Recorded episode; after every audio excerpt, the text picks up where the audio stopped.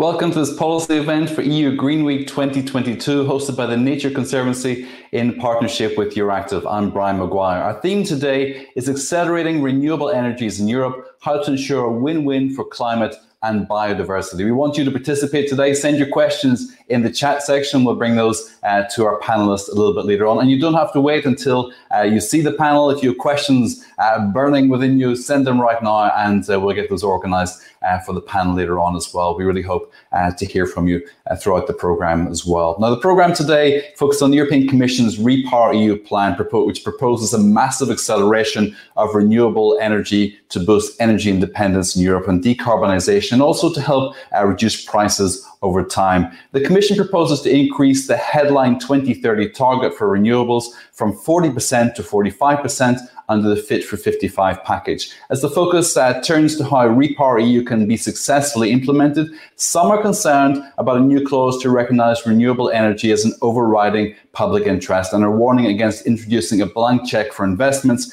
that could potentially undermine wildlife and biodiversity. This event uh, will examine how Repower EU plans could be implemented in ways that ensure a win-win for both climate and biodiversity. And we'll look at the role of science and data, uh, how to achieve this, and we'll draw on existing examples to explore how best practice in renewable energy siting could be strengthened and scaled up in Europe to help make Repower EU a tremendous success. Now, uh, to introduce uh, this morning our uh, keynote video message uh, from uh, Mr. Mario Cilic, State Secretary at the Ministry of Economy and Sustainable Development of Croatia. We're very pleased he was able to send this.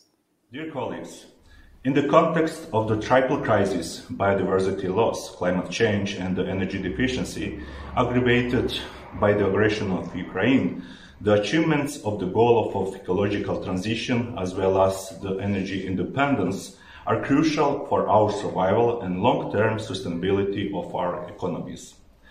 The process of turning to renewable energy sources is enhanced by our ambition for climate neutrality by 2050, and nowadays catalyzed by the necessity to decrease our dependence on the energy coming from Russia. Nevertheless, this process must not be above our ambition to improve and conserve nature. Croatia, as a Mediterranean EU member state, has enormous solar and wind potential. However, at the same time, we have the responsibility to conserve and improve the state of our unique nature. It is one of the European and global biodiversity hotspots and a country with one of the highest share of Natura 2000 sites covering 37% of its territory.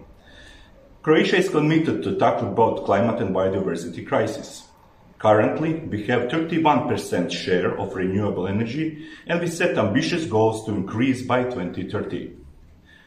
The challenge is to enhance the capacity of renewable sources and, on the other hand, to improve and conserve biodiversity in the same area.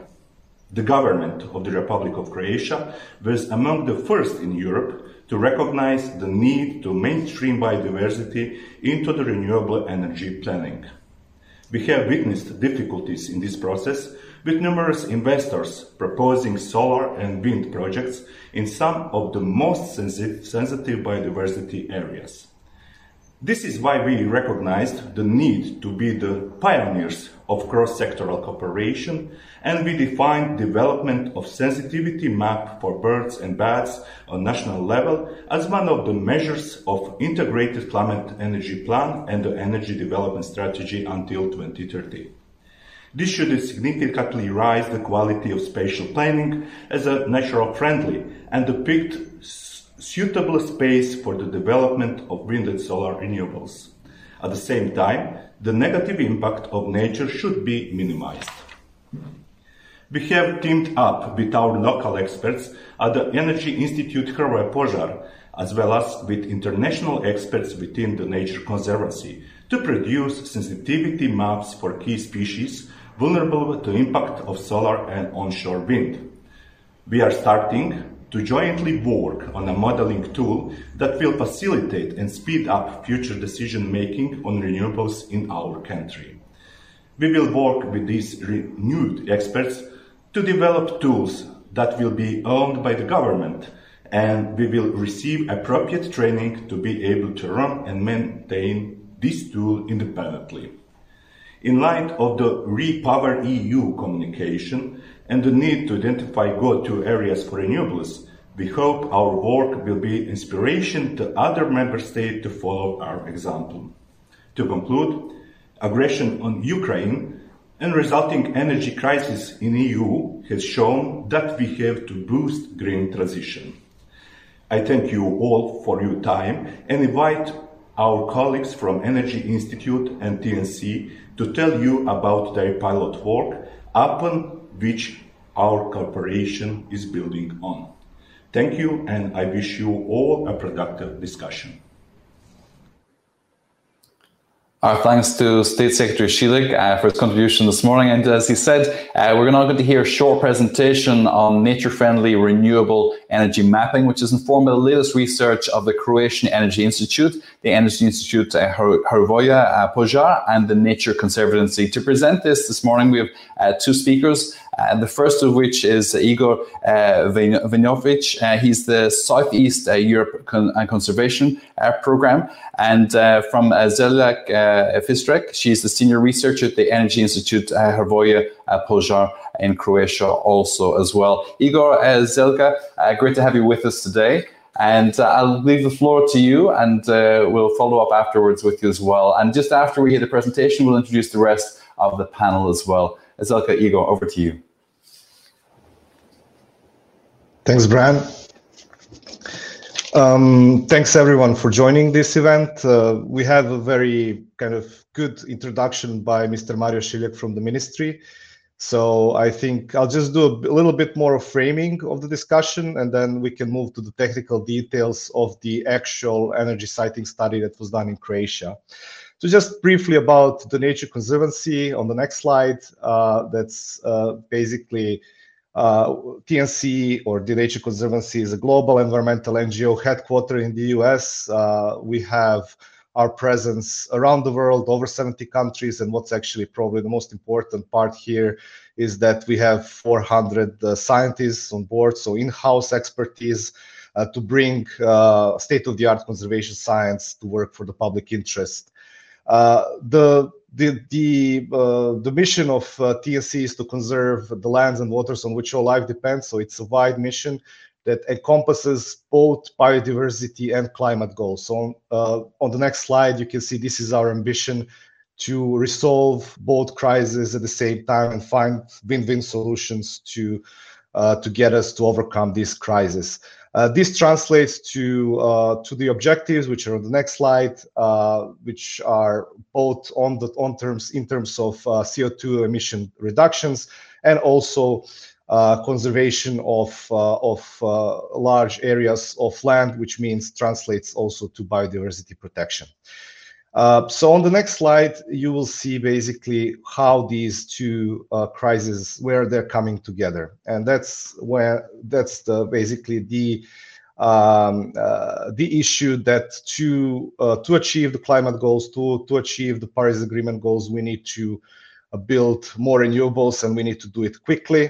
but these renewables, wind and solar, primarily are requiring a lot of land. And because they are requiring a lot of land, there's a increased uh, possibility or increased risk that there will be a different conf conflict. So that renewable energy development could go potentially to the high biodiversity areas or potentially could also conflict with other land uses like agriculture um, or tourism, for instance.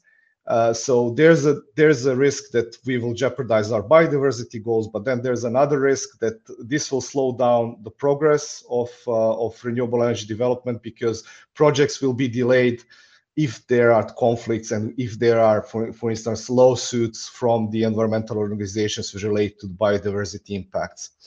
But we think with in TNC think there's a solution. So on the next slide, there's a, a it's a scheme of of this energy renewable energy siting that we are proposing uh, that is including both the development potential and environmental considerations. So from, from one side, we are mapping the renewable energy potential, including resource availability like solar irradiation, like uh, wind speed, but also uh, proximity of the grid or proximity of the load centers of the places where the electricity will be uh, consumed. But at the other hand, environmental uh, considerations. So we are making sensitivity maps uh, for uh, for species that are sensitive or uh, maps of other potential social impacts like uh, high quality agricultural land which shouldn't be used for solar.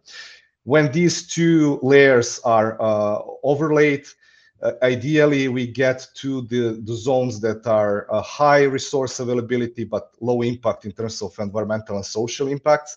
And this could translate to the go-to zones that are now mentioned in the Repower EU uh, communication. Uh, and these go-to zones could potentially also then have some easier permitting process. This needs to be done early to avoid as much as possible conflicts. And what's also important is there's a wide stakeholder engagement process that everybody is involved in designating these areas so that there are less problems later. Uh, the Nature Conservancy work on this uh, in, in the US. We call it uh, site renewables right approach. We do it in India. And in Europe, we chose Southeast Europe as a place where uh, there's a high biodiversity value. It's a hotspot, biodiversity hotspot globally and in Europe, but also high renewable energy um, high renewable energy potential. So uh, we decided to work with the local expertise, with uh, with uh, the Energy Institute Hrvoje Požar, and now I'll invite uh, Fištrek to show us a bit um, how it was done in concrete example in one of the counties of, of Croatia. Uh, thank you, Igor, for this introduction. Uh, at the beginning, I would just like to say a few words about the institution I'm coming from. That's Energy Institute Hrvoje Požar, uh, which is founded by the government of Republic of Croatia, and we provide different services and professional support in the field of energy from planning to transmission to renewable energy sources, climate efficiency. And our clients include public authorities, national uh, and international organizations, but also to a great extent uh, a private sector. So we kind of know the problems of all of them. So, in the collaboration with TNC, guided by mutual goals, uh, we have started this pilot project for Zadar County, uh, but uh, with uh, an idea to apply this approach uh, later on on national scale. And we are very happy and proud that the Croatian government and the ministry have recognized uh, our approach and our efforts, and that we are scaling up this to a higher level. Uh, so uh, why Zadar County? So it's just one of the tw uh, 20 counties in Croatia. However, uh, it's uh, first of all, it's uh, very rich in uh, natural potential, both for solar and wind. Secondly, this was recognized by um, investors, so there is quite a, a, large interest in development of projects in this county. And thirdly, uh, as uh, Secretary Šiljeg said, Croatia is very uh, rich in, in, biodiversity. It's very biodiverse country, and Zadar County is one of, of those counties which quite uh, significant areas of protected areas, Natura 2000, sensitive habitats and species. So that makes it really interesting for a pilot project because it's very vulnerable to uh, uh development of uh, projects. So the aim of our pilot project was to define the methodology for development of wind and solar sensitivity maps. And uh, the, the potential application of, of our results of the maps as we saw it was first uh, of all to kind of provide support to spatial planners in development of zones for uh, wind and solar, then also to support the relevant institutions um, that are involved in uh, environmental impact assessments and strategic assessments to kind of provide additional uh, data that can guide them uh, in, in case of uh, they need uh, some uh, more details. And also to provide information to developers. So that they are aware for example if they have a certain project in a certain area and they want to know uh, how complicated the permit could uh, a permitting procedure be that they can take a look and already get some kind of idea of the, the possible problems that they can uh, uh, encounter based on area sensitivity. So uh, on the next slide, I will shortly describe uh, the project uh, um, approach, like the formation of the methodology. So what we did at the same beginning is the uh, kind of to go through literature review and identify already existing approaches and try to take the best uh, uh, from them, including the one that Igor mentioned from TNC. That was quite a, a big inspiration for us. Then we uh, took uh, um, uh, a look into the data available. So here is one important, uh, let's say, thing is that the, the availability of data. This will really uh, define the, the quality of our final product. So sometimes data are available, sometimes for some cases uh, they are not. So we need to kind of to, to balance this and form the indicators based on the data available and also their quality. So uh, we took an indicator-based approach and we formed the indicators in such way that they reflect the sensitivity of a certain uh, technology. Uh, one really important task was, was uh, uh, stakeholder consultation. So we consulted relevant public authorities, the experts in certain fields, and also NGOs and based on their input, we adapted certain parts of our methodology and also uh, the indicators. So on the next slide, uh, you can see how we took a three-step approach. Uh, and the final result was a map with five levels of sensitivity. So first, in the first step, we identify areas under legal protection where no projects can be developed, and we label these as exclusion zones.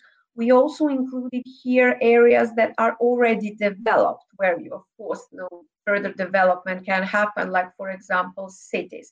So we, we are talking here about larger uh, non-integrated uh, power plants, not like the, the small uh, on the roof.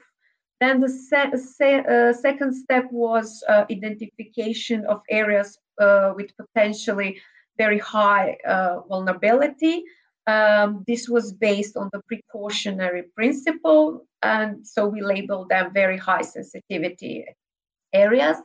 And the third and the final step was uh, uh, uh, sensitivity uh, evaluation of remaining area, which was based on a multi-criteria analysis using uh, already uh, mentioned indicators and we address three categories biodiversity, natural resources, and socioeconomic aspects. So, in each of these categories, uh, category, we had uh, several indicators uh, describing them. And we had here three levels of sensitivity. Uh, on the next slide, you can see how this process went in, in, in reality. So we did this in a QGIS. Uh, some of the levels had, you know, maybe like 13, 15 different layers that we needed to overlap, that we needed to combine. In the case of of uh, uh, results from multi-criteria analysis we needed to calculate in order to get the, the the final sensitivity. So the, the, the message is that it was quite time consuming uh, a process. So uh, the result is shown on the next slide. This is uh, shown only for solar power plants where we have um, a sensitivity map um, for Zadar County area where these brown fields, uh, they are exclusion zones. Then the dark red are very high sensitivity zones, and these other areas from darker orange to yellow are very high, uh, are very sensitive, medium sensitive, and low sensitive areas. We also um, constructed a map of suitability because we also want to know which areas uh, are suitable. So we included here only two parameters and that's the slope and solar radiation, even though it's possible to include uh, uh, more. And we got this map. So at the end, the final uh, uh product that we wanted to see is, you know, where, uh, what, is important for us. So it's important, you know, where the suitable areas, which are also low sensitivity areas, because these areas, it's the probability of um, kind of a significant effect on natural resources, on biodiversity, and on uh, socioeconomic aspects is kind of like the the smallest, but still there are technical conditions for solar power plant development. So we identified uh, the areas that you can see on this image. And basically we came to a number of uh, 22,500 hectares but under assumption that not all of this area will be available for uh, development of solar power plants because there are other also uses um, to, to area. Uh, we took 5% and still with even 5% of this area, we can still develop uh, 555 uh, megawatts of installed uh, solar power plants, which is quite, quite a significant uh, a potential. So I would conclude here on, on this uh, um, methodology and just uh, uh, allow Igor to present, you know, the final uh, conclusions. Yeah, in the interest of time, I'll just be brief. There are two more slides. Uh, I want to show you the, uh, just kind of zoom out a bit now from this small county to Croatia and to Europe how this translates and how this uh, compares to objectives uh, for expanding renewables in Croatia. Uh, so basically, these bluish areas that you see for wind and, and, and solar together are uh, have a potential. It's an estimate, but it's a it's a potential of over half of the Croatia's current 2030 target. So this could, could be a bit more potentially now with the new policies coming in. Uh, and in terms of consumption, this is uh, probably it's, it's estimated that it could power up. Uh, this area can power up one third of Croatian households. Um, this is something uh, which is a it's significant significant contribution given that this is only 7% of Croatia's land territory so it's it's a big potential there uh, what's next uh, that's on the next slide um, it's expanding the study to the whole of Croatia or to, uh, to, the national level. And this is where we are very pleased that we have a support from the Ministry of Economy and Sustainable Development. We will collaborate in the next year to uh, to build similar maps for Croatia, for solar for the whole country and for wind for the co whole coastal area, which is the most important for development of wind. And this all fits in very neatly into all, into the uh, national policy processes like the implementation of the National Energy and Climate Plan, biodiversity strategy, but now with this new Repower EU process, probably can also fit into the uh, to the process of establishing go-to areas uh, for renewables. Uh, we always think there's a need to there's a, there's a space to improve. So there's a uh, space to improve uh, the data. We can go with the increased resolution because we want to get as much as possible to the to the level of, of the of the projects. And there's always a need to also update and maintain the information, uh, which we hope we can be able to uh, build a, a, successful model with the Croatian government using their own uh, data management systems. With this, I would I would end, uh, and I would just uh, the last slide. You can see the resources. There's a full report, technical report. There's a briefing paper, some opinion piece that you can read about this project, and you can of course contact Željka and me for any additional questions. And I'm expecting also questions now during the discussion. So thank you everyone for the attention. Igor Željka, thank you so much for that. Uh, just to let you know that Igor Željka will stay with us and they'll rejoin us uh, for questions. If you want to uh, address a specific question to either of them, please put that in the chat and uh, put their name beside it as well. We'll bring it to them directly. Uh, I'm going to introduce the rest of the panel now. They're going to speak for about 60 seconds, just their elevator pitch, uh, their key remarks, and we'll begin the discussion. But send your questions now or your comments as well, remarks. Uh, if you can keep them short, if you can tell us who you are and where you're from, that'll be uh, useful for us as well, just to give some uh, context. So let me introduce the rest of the panel now. We have with us uh, Jeremy Zeitung. He's the attaché uh, ONG for the uh, government of the Grand Duchy of Luxembourg. Great to have you with us. Uh, Gregoire Dubois, project leader at the Knowledge Center for Biodiversity of the European Commission Joint Research Center.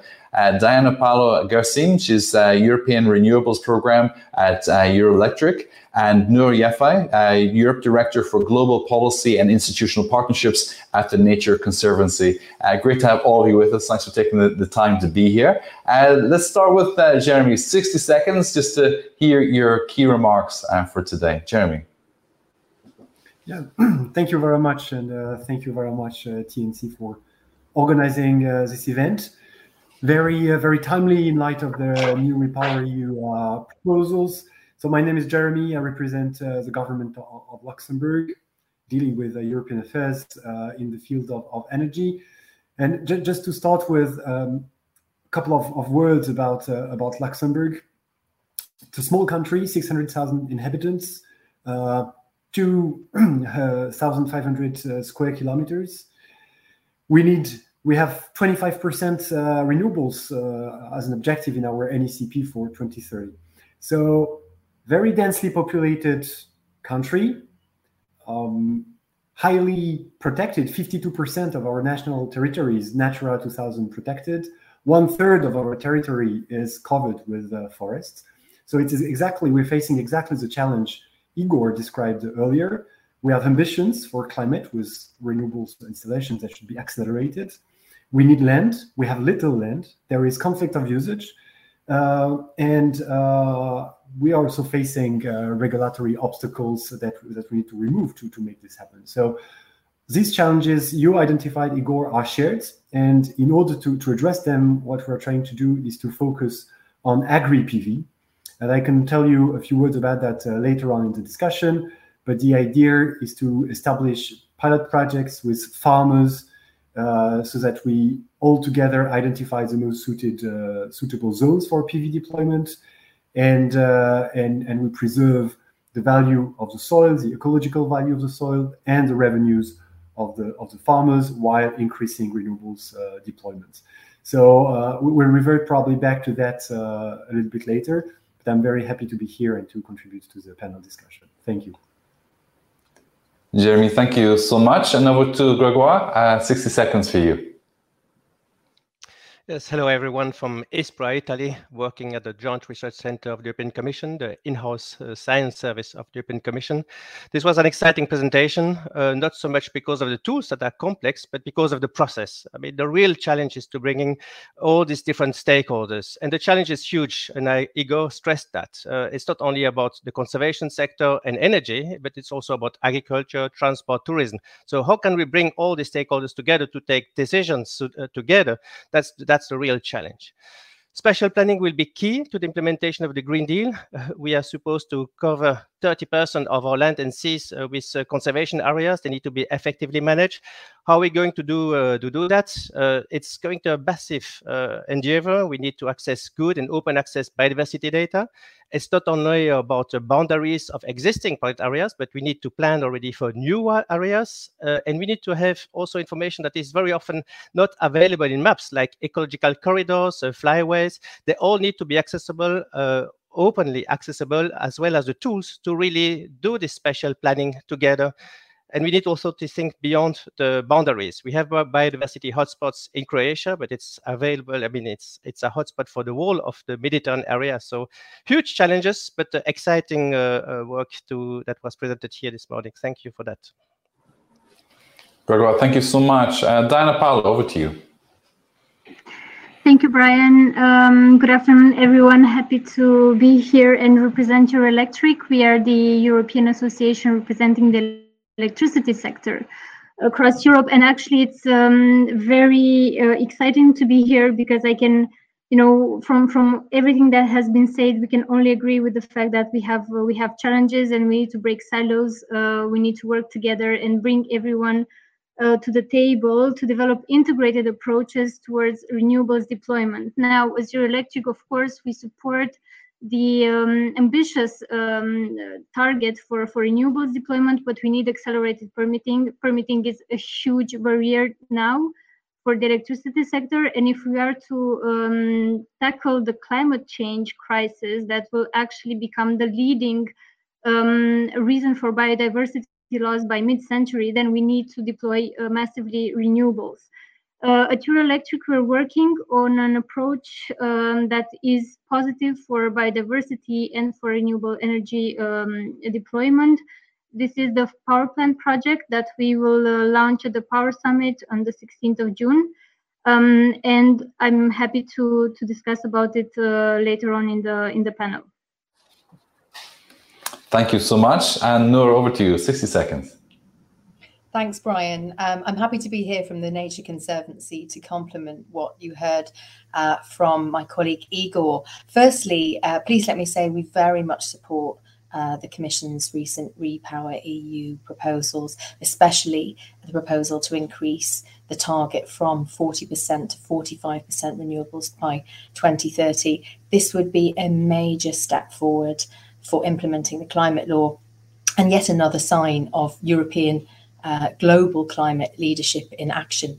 We also hope that we'll soon see the EU nature restoration law um, which unfortunately has been delayed, but which we and colleagues from industry both recognise is needed to ensure we have both climate and biodiversity win wins. Now, it's vital that we ensure that member states have full confidence that the increased renewables target can be implemented in ways that meet both climate and biodiversity targets. And that's why the proposal for dedicated go to areas in Repower EU is so important. We do need a reliable system to ensure that renewables developers can plan their investments with greater confidence uh, and ensure that they avoid biodiversity sensitive areas. And this is also the approach that we and our teams at the Nature Conservancy have been developing and hope to help uh, expand in Europe in the interests of supporting the implementation of Repower EU using the latest science, as Igor and Željka uh, explained, we believe you can map out the areas where nature friendly renewables can be much more quickly deployed. And let me emphasize that this is not a substitute for early consultation with communities. We mustn't forget the role of local people and communities in this, but we do believe that it can more efficiently allow designated pre approved zones in low impact areas. No, thank you so much. I thanks to all our panelists for uh, concise introductions. Now, from what I hear, uh, the, the, this all comes down to the quality of, of the data and getting that data together, as we heard from Željka and, and from Gregoire in particular as well, is that it comes from the stakeholders. So uh, adapting methodology was one thing that uh, Željka mentioned as an outcome of the consultation with stakeholders as well. Uh, so Gregoire, I just want to ask you in terms of you know, what Nora said here as well, you know, confidence building, uh, on removing bottlenecks to ensure this permitting process can happen uh, more quickly as well. That you know we need a streamlined approach uh, to achieve these objectives. What's your experience in looking at the data? You know, is the data convincing for investors? Can we see another step change in this process, Gregoire? Well, the super challenging question. Um, access to biodiversity data is still a huge challenge. We have been working uh, at the Joint Research Center closely with the Nature Conservancy in developing uh, the web-based tools accessible to all to really do this spatial planning. But uh, one thing is doing uh, uh, having access to the methods and the tools. The other one is really having access to the data. The data have notoriously been managed by NGOs and very little and not frequently by governments. So this is where we need really to bring the industry together, the governments, the NGOs, even the citizen science who are bringing a lot of data, uh, but it's all very fragmented. So we need to challenge this fragmentation of the information, making sure that this information is accessible to all, it's curated, it's managed properly. This is an enormous challenge. And we need again to think beyond the borders. Uh, it's not that uh, biodiversity decides to stay within the country, it moves around, it needs to move freely, uh, they migrate. So uh, it's, it's really a collective effort, not only a, a, country one, a European one, it's a global effort. These are challenges that we're also discussing at the, the, the, the Convention on Biodiversity. So this indeed uh, is uh, for me one of the biggest challenges that we are still facing is having a long-term strategy for making this information available freely to and accessible to everyone. Thank you. Uh, Jeremy, just to, to, build on what Gregoire has said, the idea that this is a huge challenge for individual countries, uh, you know, even county councils, for example, as well, bringing together all this, this data. From the, the Luxembourg uh, perspective as well, does it matter to you that we have a, a, um, a 27 member state approach, or can we go uh, an individual uh, approach with this? Is this time for a, European uh, consolidation on, on, this, this project to make the, the permitting process easier for investors where this mapping is done at an EU level and not just an ad hoc basis by individual countries and, and regions? Thank you. That's an interesting question, and there is indeed a lot of focus on, on permitting. And I, I, fully concur with the fact that uh, we have more to do in terms of data sharing and access to data and reduce time delivery for uh, for permits. However, th that's really, uh, on on my perspective, not the biggest reason explaining the uh, very long lead time of renewable energy projects. And one of the very important reasons is uh, the uh, the legal uh, lawsuits that are um, that we experience based on, on the different on different projects. And in the end, even if we we solve or accelerate critically, and we need to do that. I'm not challenging that. We need to do that. But even if we critically accelerate permit delivery, if we reduce from two years two years to one year, it's it's already a gain, uh, uh, of course. But if afterwards we are facing five, six, seven years of, of legal lawsuits and appeals and all that, even the, the acceleration of the permitting is not really uh, solving the issue. It's, it's only partly solving the issue. And the, the, the way to address the, uh, the, the, legal risk and to, to reduce litigation and, to, and to, to eventually reduce lead time of, uh, of, uh, of projects to, to, be, to be implemented is really the early involvement of local communities. So permitting, yes, and we're trying to improve that. But on top of addressing the permitting issue, we absolutely need to have early involvement of, of local communities, uh, not just inhabitants, but also economic actors, so that uh, thanks to their early involvement and the zoning approach and all that, it ultimately reduces uh, litigation risk and speeds up the project uh, completion. Thank you. Dan, I bring you back in. You wanted to remark on this also. Brian. I just wanted to point um, the fact that um, actually, when, when it comes to data access, okay, it's very important. But what is also important is to have uh, key performance indicators. So basically, everyone reporting on um, specific um, indicators that can afterwards be analyzed at member state level, but also at European level. So actually, we know where where are the problems or where where are where is the progress, if there is any progress, and if the legislation is implemented. So the monitoring part, the reporting part is very important if we want to accelerate permitting. And then this where this is where digitalization comes in. We have to digitalize the permitting procedures um, this will help us to collect the necessary data that will afterwards improve our assessments and improve the recommendations we can actually make to member states and to, to local authorities that in most of the cases do um, do have to um, actually issue this uh, this permits. And to complement what Jeremy was um, was saying, of course, early inv involvement of uh, communities is important, but also it's important to break the silos to look um, at spaces that are already built and see how we can actually uh, use those uh, spaces to deploy renewable energy. We have, uh, he mentioned uh, agrivoltaics. That's an extraordinary way of, of, uh, of, looking at how agriculture and energy um, uh, sector can work together. We see now in the solar strategy references to the transport infrastructure, uh, also floating PVs. So all these new uh, ways of, of using spaces and multi-use of spaces has, has to have to be taken into account. Thank you. Thank you. Dan, I just follow up. what you're describing is not just uh, an approach to permitting, but a project by project approach as well for investment. You know, uh, floating uh, PV is very different from anything which you're going to put put on land, and certain types of investors are going to be attracted to that, and each has a different risk profile as well. You know, it, when you look at, at how your company uh, invests in the future as well, you're, you're not just looking for uh, the, the good of, of the environment. You have to return a profit in this too. So, you know, what is it that, that appeals to, to companies like yours in terms of how uh, and uh, how you approach uh, the risk side of this, but also the longer term uh, return on investment as well. What are the what are the, the, the elements that appeal most?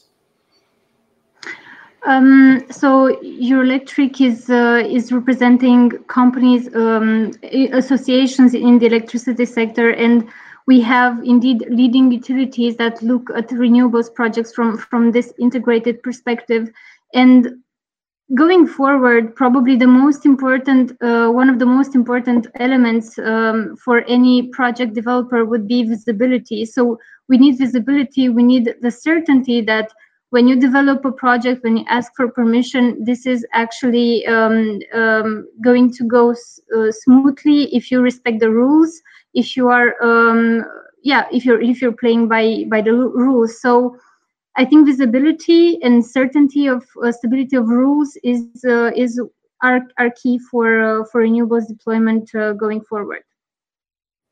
Okay, so for your members, it's there's nothing new in this in terms of investment strategy. It's stability, the predictability, uh, and the long-term uh, visibility of, of, projects. And for that to happen, the data clearly has got to be robust as well. No, you want to add to that?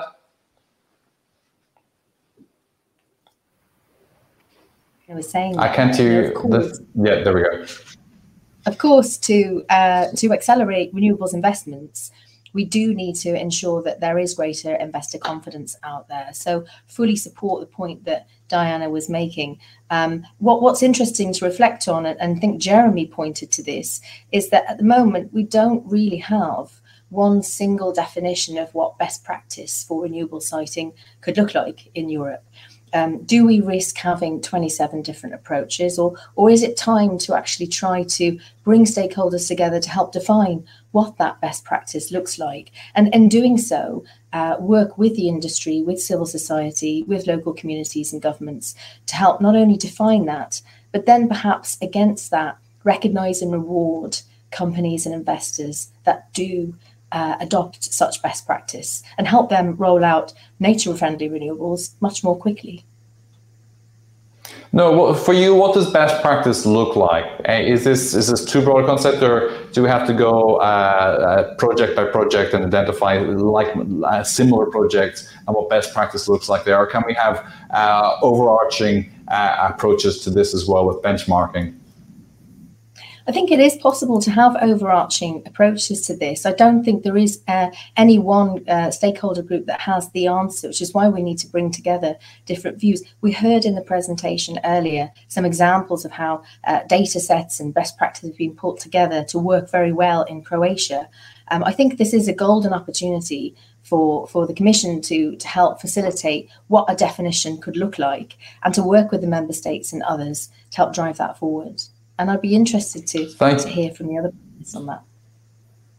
Yeah, thank you. I'll bring it to, to the panel also in just a second. Uh, Diana, for your members as well, the mapping element that uh, we heard, we saw earlier as well, just in terms of being able to communicate opportunity, to communicate clearly about uh, what is possible. Does this help uh, uh, organizations like yours communicate the message and accelerate the process as well? Because what we saw was essentially a traffic light system uh, for investment. You can't do it here in the exclusionary zones. You may be able to, to do it here in the, these areas, and here are the low impact areas. And in terms of decision making and, and uh, process, that to me would seem to be an accelerator. Uh, how would you see it?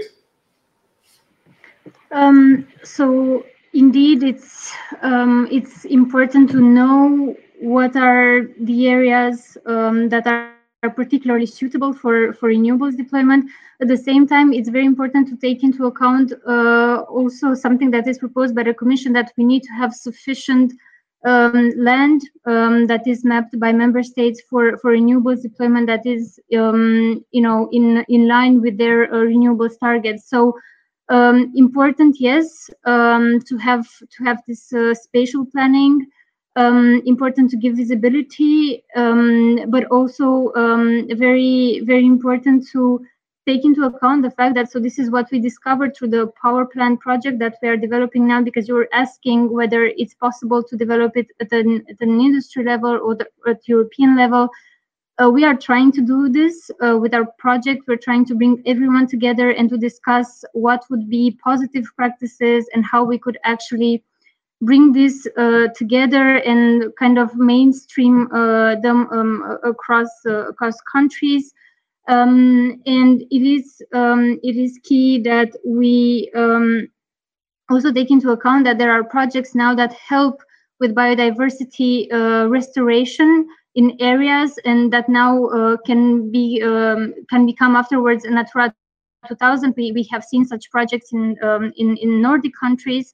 Um, so what I what my point is here that some renewables projects can actually um, improve or de further develop biodiversity. So we should not, uh, by default, uh, consider that um, now uh, renewables projects do not uh, do not do this. Um, on the contrary, we, we should encourage uh, best practices that are already there and acknowledge that some companies are already doing great efforts. Um, and and uh, happy to Thank you. I think we lost uh, signal there just for a moment. Uh, Dan will be back to us in just a second, I'm sure.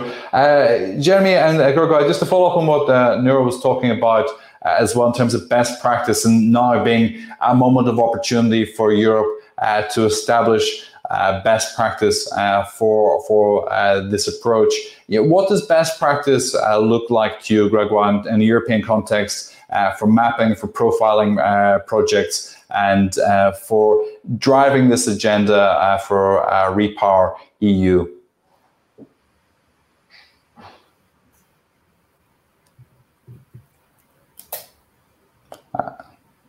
I can't hear you. Let's see. Can you hear me? I can hear you now. You Thank you. Me? Okay. Perfectly. Um, Go ahead. Okay, good mo most important than the tools and the recommendations on exactly what to use is again the process. Uh, and I think one thing okay. is key to the commission is to make sure that information is available and that the process is transparent. So again, uh, putting on the table the information of open access in support to decision making. So this is, I think, something very important. Regarding the recommendations, I need to look in the right departments uh, to see what kind of proposals are drafted regarding best practices and recommendations. They need to be general but for sure the interactions with all the stakeholders will be key. And now looking at the at the european dimension considering the heterogeneity of the spatial distribution of biodiversity we have biodiversity hotspot in certain areas so we need to pay attention in certain areas than more than in others. So it's it's really a European challenge to really have a coordination uh, uh, across these different sectors, but also across the countries to have a, a, a common strategy. So it's more than only a, a, a recommendation for a single site uh, assessment and, and development. It's it's really a global and European vision that needs to be implemented to make sure we have proper coordination. I hope you could hear okay. me this time. Thank you. And not Yes, no, I got it. It was all, all, perfect. Thank you so much, Jeremy. Just to follow up on that, you know, green uh, is always heard with digital attached to it uh, these days as well. And if we're talking about transparency and what we heard earlier as well from Diana, you know, the green and digital age is is this the moment for for benchmarking? And uh, should this be a protracted process, or uh, even though we have the heterogeneity of, of uh, the, the, the environment and the, the, the differences between member states? That there should be sufficiently robust data in a, a, reasonably transparent way, which allows this process to go forward more quickly without remaining in silos. Jeremy. Yeah, no, absolutely. I, I, I fully, uh, I fully uh, agree with that. And um, contexts are different, but we, we can always learn from from other projects and learn from good practices. And and some of the good practices also derived from um, from stakeholders consultation, from listening to people who are actually involved in the uh, in the deployment of, uh, of projects. So if, if, if, I refer back to the agri uh, agri PV project, the pilot project we're we're running, uh, how, how, did it really start? We listened to to farmers themselves. Uh, we there was like a general perception amongst farmers that installation of of PV would lead to a loss in revenue uh, th- that was really one of the, of the concerns that uh, that came uh, very prominently because of the loss of available surface due to the installation of the of, of the PV panels, and due to the fact that with this additional activities, they may lose uh, extra revenues from uh, support and aid, uh, production support and production aid. so what, what we did is really to, to sit together with them and to try to address these concerns these concerns by factoring in two elements in the projects we're running. Firstly, there can be no more than 10% loss of available surface. And that was very reassuring for, for agricultures because, like I said, they were very concerned with the loss of surface that would lose that would um, entail a loss of, of revenue. And secondly, we uh, changed the rules so that they would maintain their eligibility to aid. So even if they enter into this agro uh, agri PV project and they have extra revenue derived from this installation of PV panels on their on their land, they would still remain eligible for uh, for, for, for support based on their primary farming activity. So for for that reason, uh, it is something we have not maybe rightly uh, spotted at the at the very beginning. And by sitting down with them, by uh, establishing together those uh, rules, we kind of uh, came to the uh, to, to, this good practice to some extent that could be replicated also also elsewhere in other agro PV agri PV agri PV projects. So yes, it's all about sharing experience. It's about benefiting from each other's good practices and uh, and, and, yeah, that's uh, that's probably one of the uh, added values of, of, this event as well. Thank you, uh, Jeremy. Thank you for that. And uh, let's go to some of the questions from our audience as well. Uh, first one is for Željka, and this is Julia from WWF. Is Croatia considering to have go-to areas also for hydropower? Željka. Uh, well, this was not a, scope of, of our project, so we were not. Uh, I cannot uh, say now uh, uh, for the government. Uh, I can only say for our project. So I'm I'm not aware if they're considering that. I think that first we will start with solar and wind, and then we will see how this develops. Okay, thank you. Stay with this. Another question also um, from Raleigh. Uh, did local stakeholders raise questions about the noise level of installed wind power parks? Željka. Uh, well, there has been a, a questions. For example, I'm I'm uh, actually a biologist working in energy field, so I I deal quite a lot with with the environmental impact assessments, and this is one of the issues that is addressed there. However, in, within this project, we we had to draw a, a line at, some point, so uh, we couldn't really go into depth with this uh, um, certain uh, data as as you know. Um, noise levels, but we did certain buffers, you know, around the the um, uh, kind of like around certain areas. For example, uh, we included a buffer around settlements to take this in consideration. Also, a buffer around, um, um, let's say, some some important other areas where uh, people can be uh, found in, in order to also encom- encompass this. But we didn't do a, a precise uh, calculations because we didn't have a real project. We just had, you know, um, a spatial analysis. So yes, th- this was kind of okay. considered. All right, thank you. A question for Igor as well, Jeremy from Bioenergy Europe. Um, is Croatia also considering biomass uh, for energy? Igor.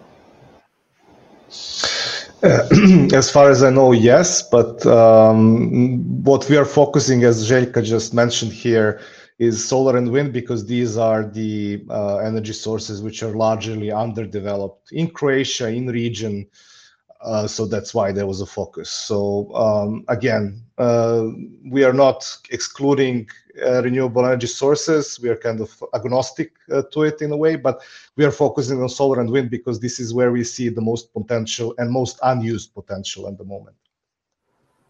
Okay, thank you. Uh, question is also from Raleigh Kayaste. Uh, to all the panelists, and uh, I think this is optimistic, but let's try anyway. Uh, your five key indicators you consider most important uh, for nature conservation environment for the implementation of new solar and wind installations. So your key five indicators, I'll take whatever you can give me on this uh, panel. Okay, uh, Jeremy, let's kick off with you. Any, what are your key indicators? Just headlines.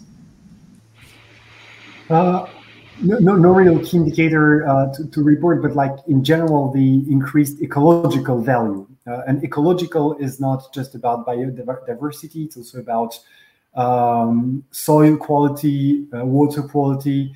So there are different sets of indicators that I would I would place under the heading of, of ecological uh, value, and I would like just to to to jump on what uh, Diana said earlier that indeed we observe that after the installation of some uh, renewable energy projects, the ecological value of, uh, of the land has increased.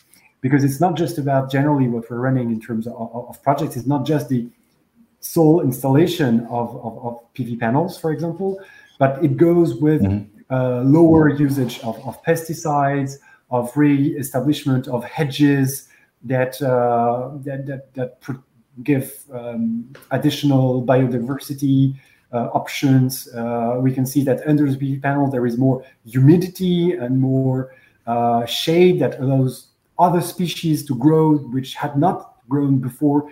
So it's all about the okay. ecological value in general and not just the uh, energy yield uh, in itself. So a broad range of indicators, basically. Thank you. Gregoire, what would you add to that? Well, it's the $1 million question. Uh, we are all embarked with all the parties of the UN Convention on Biodiversity in uh, deciding and selecting the indicators that will be used to uh, uh monitor the progress regarding the conservation of biodiversity globally. And this has been a never-ending discussions, and we come up with a, a whole bunch of uh, indicators, and only a few are really robust. So, uh, in the top five, uh, clearly the uniqueness of the habitats and the, the, the, threats to which the species are exposed are clearly critical. If you lose one species, there is no way to go back and, and, and recover the species. Something that, that that is striking me is that in most of the data set that you will find available, you find data on species, you find data on project areas maybe even on uniqueness of the ecosystems. What is often lacking are real inform- is real information on the need to connect these ecosystems and the connectivity, ecological corridors to allow the species to move uh, in uh, in uh, in our increasing uh, uh, built-up area. Uh, so species need to move, uh, they need to migrate. We need to have proper maps to document that to make sure that uh, these uh, areas remain connected. And this is something that will be key for land use planning. Okay. Diana, anything to add from your electric side?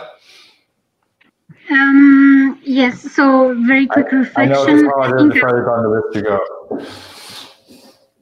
Um, can you hear me? Yes, yes, go ahead. Perfect. Um, I would say multi-use of spaces, uh, use of digital uh, technologies to monitor habitats, uh, nature, uh, the repurposing of uh, former industrial or degraded lands, um, and reducing actually degradation itself. For instance, you can uh, through PVs in, in, in desertified areas, you can um, you can actually restore biodiversity or with PVs, you can prevent evaporation of, of water and uh, coexistence with other activities. Thank you. And Nora, anything to add there?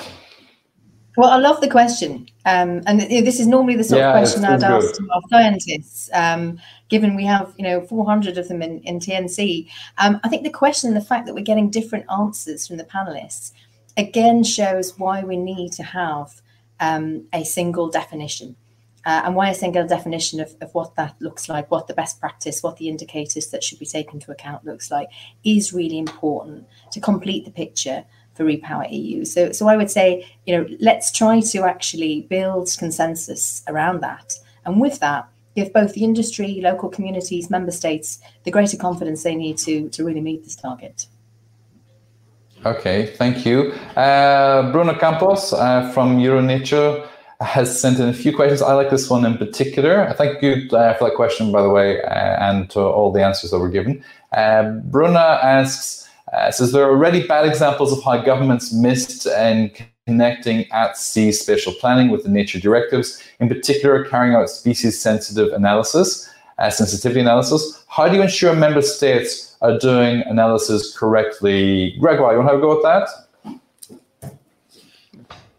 I wouldn't know how to answer that. No. It's, uh, it's no, it's really a challenge, of course. Huh? Again, uh, as I said, information is extremely fragmented, difficult to access, uh, in the hands of very different people, uh, and it's not also the role of the Okay. commission to really double check these kind of things, uh, but to make the information available and use it uh, the best way we can. Uh, of course, when we are speaking about now uh, compliance with, with with the law, that's another issue, of course.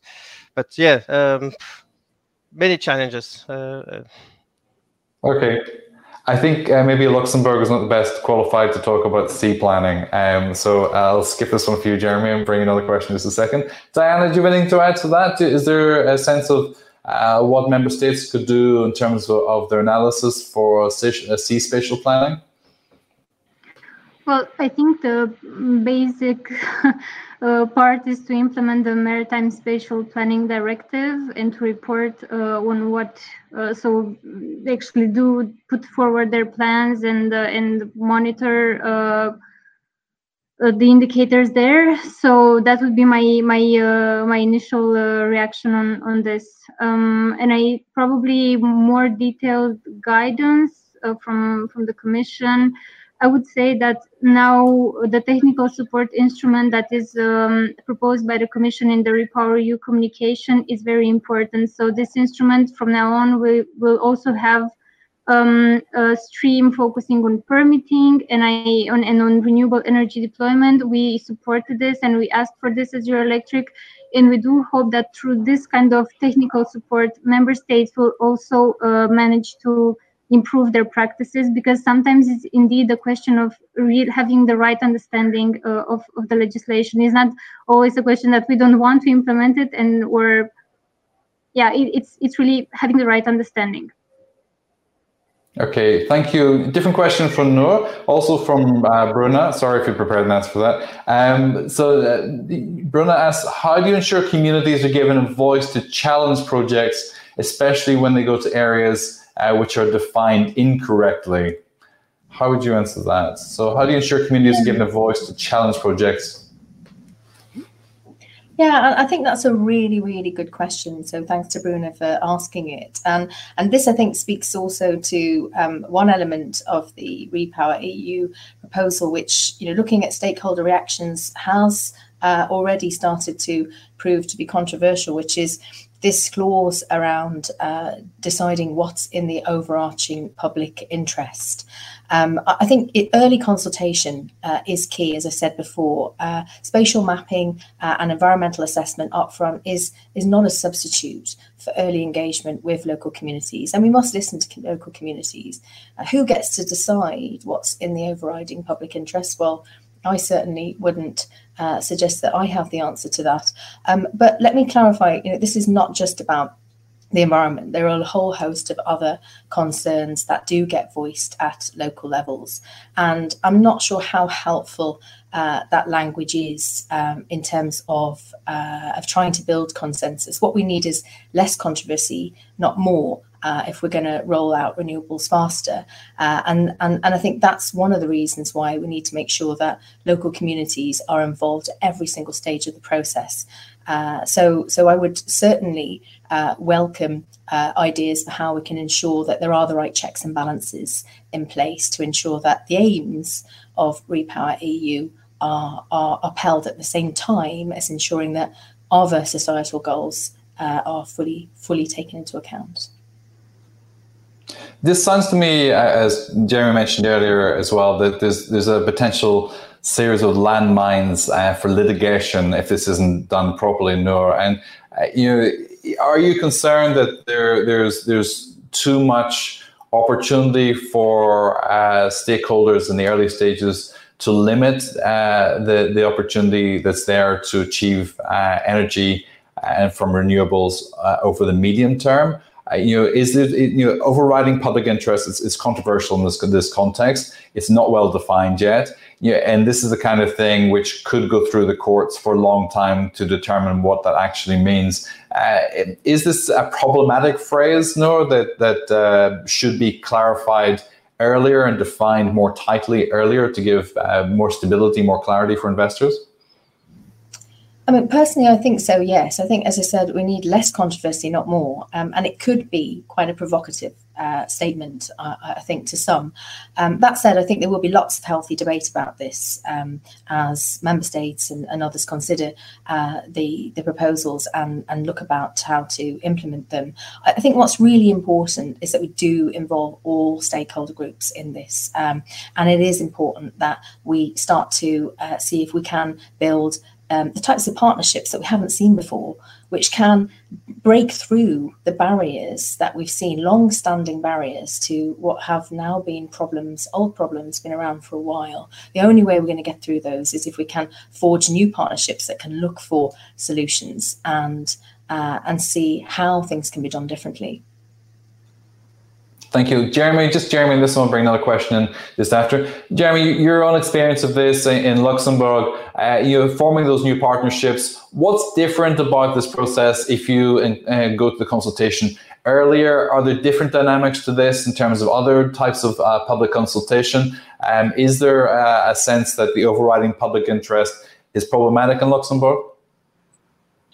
So generally speaking, I mean, it's, it's still a little bit early to, to tell about the results, but generally speaking, like the earlier you involve communities, you involve stakeholders, the better you get uh, uh, projects which are solid afterwards, which are not open to, uh, to litigation. And, and there is a real change of, of mindset. I mean, just when you ask people about their opinion, uh, they feel immediately more involved in the project. They feel uh, they develop uh, slowly ownership about the project. So it's it's not just about a, uh, um, a, a box you're ticking or a standard consultation you're running just for the sake of saying, okay, I consulted and then I go go around with my, my project, uh, whatever happens.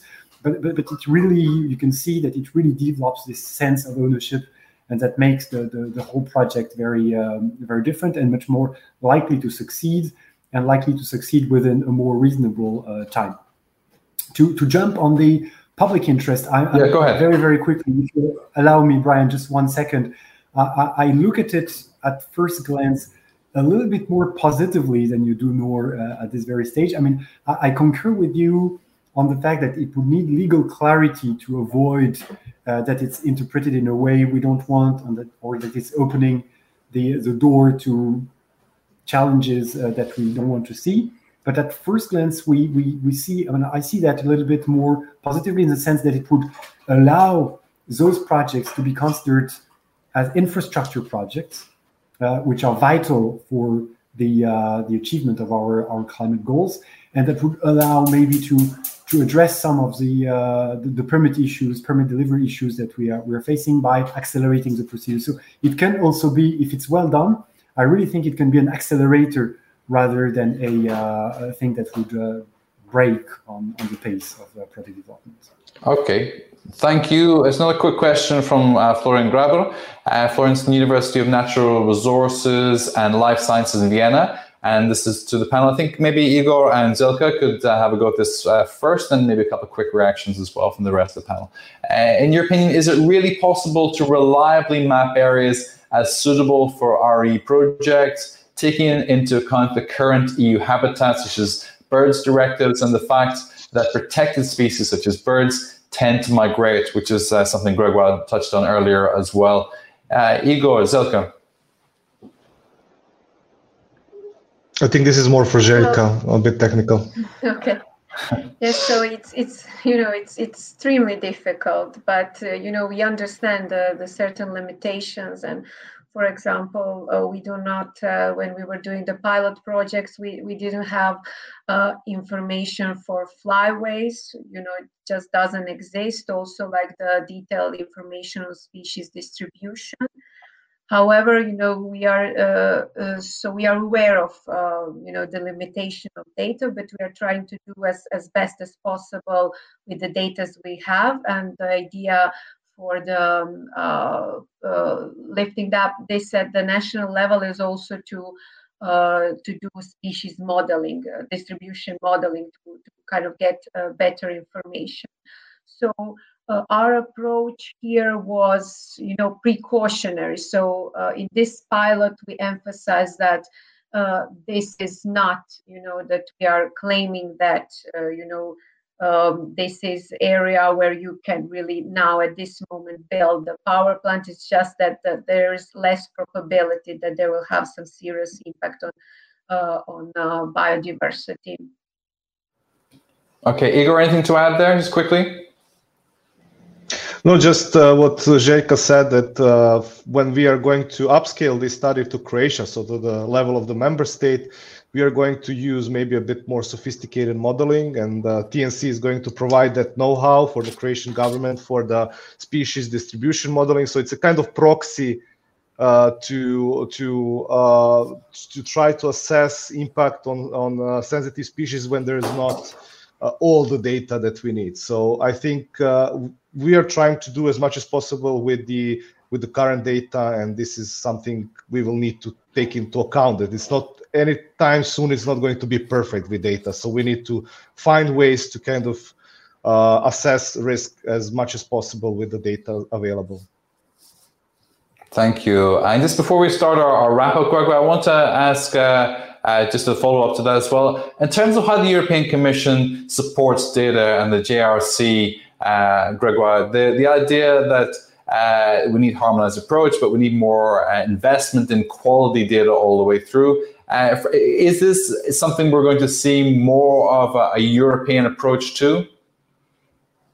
Uh, I'm convinced about that. I think we have no choice. I mean, my role as uh, the manager of the Noise Center for Biodiversity is more to interact with all possible stakeholders. So it's energy is one of the sector, but we are dealing with trade, we are dealing with uh, all possible policies, with agriculture and so on. So data is key. Uh, we always say you cannot manage what you cannot uh, if you cannot measure it. So the data will be key, and this is where we have been lacking uh, globally. really, investments. It's having data accessible to everyone.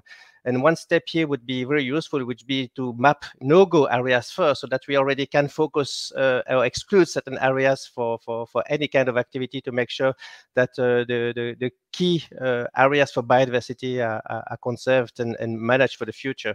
Uh, but there's a lot to do, and I'm sure that uh, we, the Commission definitely is investing in that. Okay, thank you. And now, just for our panel, uh, 30 seconds, your soundbite uh, to wrap up today. Jeremy, let's kick off with you key message for today? Yeah, I'd like to react now to the uh, to the no-go approach, and there were uh, a few few speakers who mentioned let's move from the no-go area to the go go-to area, and and broaden a little bit the perspective. It's not just about it's not just about biodiversity and environment, but what we figure out in Luxembourg that there are very old regulations that prevent uh, windmills, for example, from being wind turbines from being um, installed less than uh, one kilometer from a highway. It, it's a legacy from the past uh, when, we were scared that uh, wind turbines would fall on, on a highway. So th- there is a lot of, of, things to, to clean in the um, in the approach to, to siting and permitting, which are of course on biodiversity, but much broader also on the whole barriers and obstacles that we need to to uh, to, to, remove. And maybe last uh, last thought uh, to, to conclude from my side, we have loads of examples where renewables and ecological value, biodiversity, soil quality, water quality go hand in hand in harmony. So there is no reason to to oppose uh, the climate objectives and the biodiversity protection objectives. They can really go well hand in hand, and many projects show co-benefits on both fronts uh, of these two elements. Okay, thank you, uh, Dan. Thirty seconds. Um, I can totally actually support what, what Jeremy just said. Uh, climate change and biodiversity loss must be tackled together. We don't have the time to, and it's not actually efficient or possible to tackle them separately. Um, for this, we need an integrated approach towards renewable energy deployment. Um, and we want to do that in the electricity sector. We are here to help. So uh, very much looking forward to, to the 16th of June, where we will launch our report on the power plant. And um, yeah, thank you very much for the very timely discussion. Thank you, Diana. Gregoire, over to you. Last word, 30 seconds. I think 10 years ago, we would not be sitting here discussing about uh, biodiversity uh, loss. So I think we already make enormous progress. I think this uh, round of discussions highlighted the challenges we have in communication, in mainstreaming a number of processes, but we are getting there, and uh, I think that's the most important. Is really to work together. Thank you so much, Noor. Last word, thirty seconds. Thanks, Brian. Firstly, let's all get behind RePowerEU. It's a terrific package. Now it needs all stakeholders, uh, all sectors to work together to make it a success. Number two, with the right mapping, yes, we can have nature friendly renewables and we can accelerate their expansion here in Europe. Um, we need more of the, the data sets and the science led approach. And thirdly, Europe has a fantastic opportunity now to really get the approach right to siting renewables and to help uh, ensure that that can be a blueprint which we hold up internationally um, for other countries uh, to follow suit. So thanks very much. No, thank you so much indeed. And just uh, our final wrap up to say thanks to our studio uh, audience as well, our audience for all the contributions today. Lots of questions, lots of interest there. Uh, and you can follow up. Uh, the full program will be published uh, online as well. You can share that Uh, when you see it too. So follow Euractiv uh, for that. And to Zoran and Bonya and Anna, you don't see them there in the studio. This all comes together uh, because of, of their work and, and the diligent efforts that they make over weeks before this takes place as well. So thanks to, to the team in the Brussels studio as well, and to the Nature Conservancy for their support uh, for this program today and this partnership as well. Our thanks. So thanks to uh, Jeremy, to Gregoire, uh, Diana, Noor, Igor, and Željka for their uh, contributions today. It was a good discussion. You could see we could spend another hour on this easily, uh, th- uh, thrashing out more detail. And so wherever you are today, from Washington here and in Brussels, I wish you a good day. Thank you.